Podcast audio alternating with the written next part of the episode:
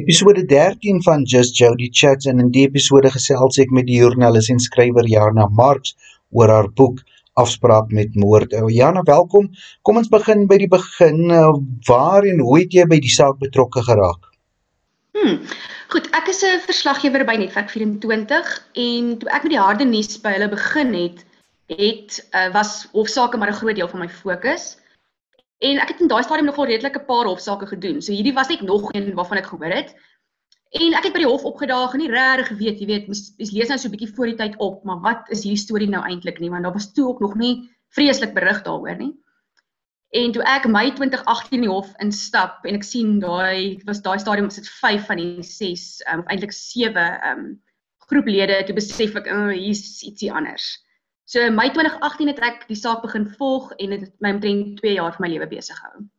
En in die 2 jaar, toe jy begin het met die saak en hoe dit uitgespeel het oor die 2 jaar, wat was jou aanvanklike gedagtes rondom die karakters, rondom die saak en wat alles gebeur het? Ek dink wat my verskriklik opgeval het in die hof, maar ook met die navorsing vir die boek, is hoe normaal hierdie mense gelyk het. Ek meen, jy sal in spaar verby hulle stap of vir die hoes ry agter hulle staan, nie eers agterkom, jy weet. Dit is nie 'n ek dink mense is geneig om te dink mense wat tot 11 sulke wrede moorde in staat is, moet lyk soos moordenaars. Maar ek dink dis wat hierdie saak ook so uniek gemaak het. Jy weet, die moordenaars is gewone mense, dis jou Discovery Vitality agent, dis jou Engelse onderwyseres by 'n bekende Afrikaanse hoërskool. En dit is die mense wat gemoor het. En so ook is die slagoffers, jy weet, gewone mense gewees. So ek dink my indrukke was aanvanklik net, wow, ek meen, beteken dit nou, daar is ander skynbaar normale mense om my wat ook in staat is tot hierdie goed. Dit maak nogal mense oë oop hoor. En in die tyd van die hofsaake, wat het jou die meeste geskok? Dit sal wees die absolute wreedheid. Hierdie moorde was omtrent elkeen volslae overkill. Dit was ook wat die patoloog in die hof getuig het. Ek meen, jy praat hier van slagoffers wat miskien my lengte is, so 1,56, en wat 65 messteke in hulle bolyf gekry het. Ek meen, dit is, die mense was lankal dood, was daar nog steeds, jy weet, word hulle nog steeds gesteek. En aan die een kant kan mens dalk sê, dit is omdat ons amateurmoordenaars was, hulle het nie geweet presies wanneer 'n persoon dood is nie, so hulle het maar aangehou tot hulle so gedink het. En aan die ander kant wys dit maar ietsie van daai passion crime, jy weet, daar was baie emosie betrokke. So ek dink die absolute wreedheid van hierdie moorde my geweldig getref. Jy sê dat jy 2 jaar van jou lewe geneem, waar het die gedagte om 'n boek te skryf vandaan gekom en hoekom? Kyk, 'n saak word mos maar uitgestel. Soms is daar maande wat verloop tussen verskyningsdatums en die mense was geweldig geïnteresseerd in hierdie saak omdat dit so anders was. Ek meen, ons het tog nooit so iets gehad in hierdie land nie. En ek wou vir mense 'n volledige prentjie gee. Want mense wat na 'n paar maande weer die hofsaak begin kyk, as ons miskien 'n lewendige uitsending het oor wat ook al uit die hof uit. Jy weet, mense verloor die detail, mense verstaan nie altyd waar pas hierdie persoon of hierdie persoon nou in nie. Ek dink die storie is baie ingewikkeld in 'n sin, omdat daar soveel verskillende storielyne is, daar's verskillende karakters.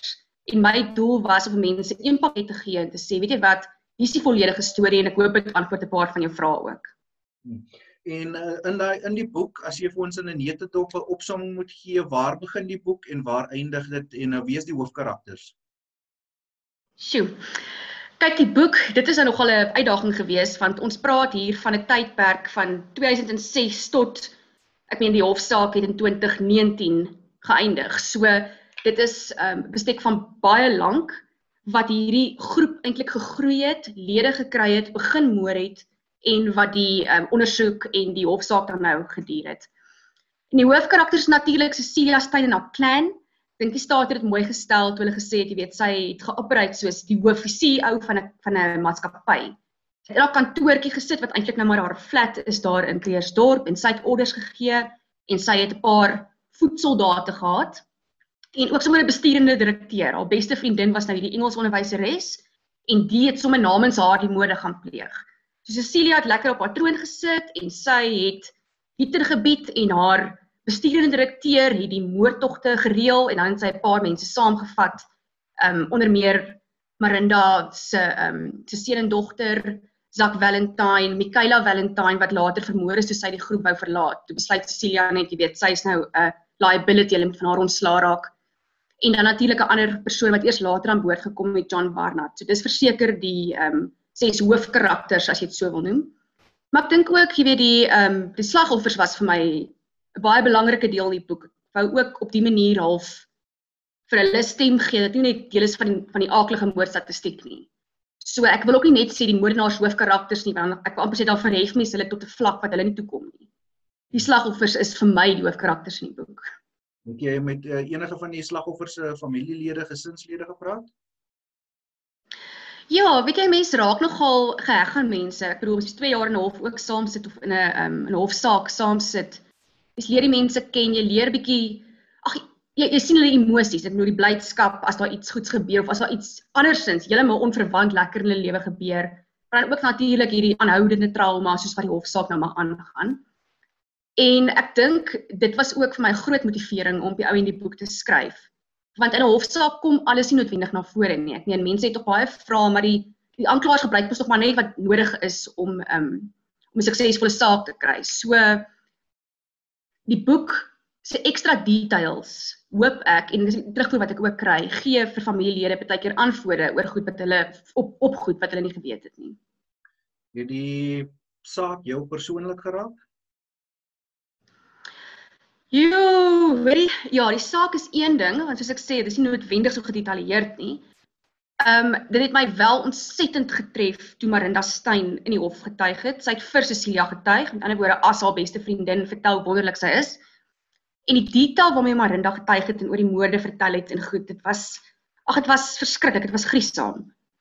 En toe ek nou met my boek verdere navorsing begin doen en ek kry te doen met die polisie dossiere en daai fotos en daai goed, ek dink ek kom net weer terug by die wreedheid, jy weet, mens kan nie dink dit is moontlik vir 'n mens om 'n ander mens so wreed te vermoor nie. Ek dink nie eers diere maak mekaar se dood in die diereryk nie. Dit was regtig vir my baie sleg. En daar was tye wat ek, jy weet, wat ek sê net maar daai foto's gewerk het, wat ek gevoel het, okay, wow, jy weet, nou ek moet nou butterflies en blommetjies sien. Verstaan, ek moet nou mooi goed sien en met lekker mense praat, hierdie raak nou nogal too much. Of waar ek deur die moorddossiere gewerk het, wat ek soos letterlik nagte wakker lê en dink, hoe? Ek dink dis die ding wat my die besigste gehou het deur die skryf van die boek ook, of die navorsing, jy weet, hoe kan mense dit doen?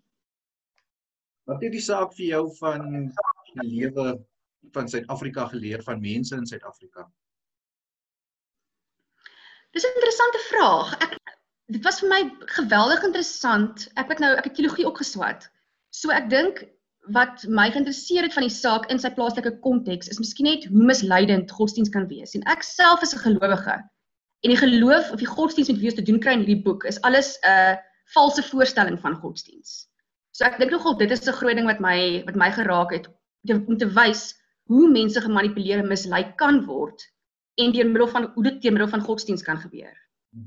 Dan net gou vinnig, waar is die boek beskikbaar, waar kan mense dit kry, en dan ook, jy het nou 'n paar maande gelede bekendgestel, hoe het die inperking en die COVID-19 jou bemarking en die boek en die optredes wat jy gehad het beïnvloed?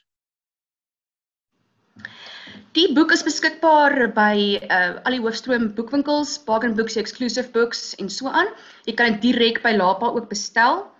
Dan is daar natuurlik ook die e-boeke en ek is nogal bevoorreg dat Bauer Bosch en Dion Meiring vir my 'n audioboek opgeneem het. So dis lekker vir die mense wat nie noodwendig wil lees nie, maar wil luister in die lang ure op die pad. Die Engelse boek is binne dae in die winkel, so ek is ontsettend opgewonde daaroor. Wat die verkope betref, jy weet, hierdie boek is uit letterlik 'n week of 2 voor inperking. Dit was eintlik amper slegte timing, maar ek meen, wie sou nou 'n pandemie voorsien het?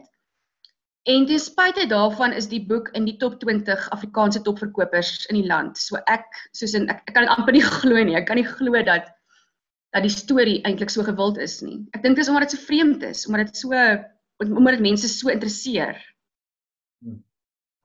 Dan laastens, jy het nou die saak agter jou gesit, jy is besig met die boek, waarmee is Jana Marks deesdae nog besig as verslaggewer? Hopelik nie in die hof nie. Nee, nie op die oomblik nie. Ek is wel besig met 'n baie interessante ondersoekprojek en hy behoort so die eerste deel daarvan behoort so binne 'n week of wat te land. So mense kan uitkyk daarvoor op netwerk natuurlik en ook in die koerante, maar dit is ons volgende groot probleem na 'n pandemie.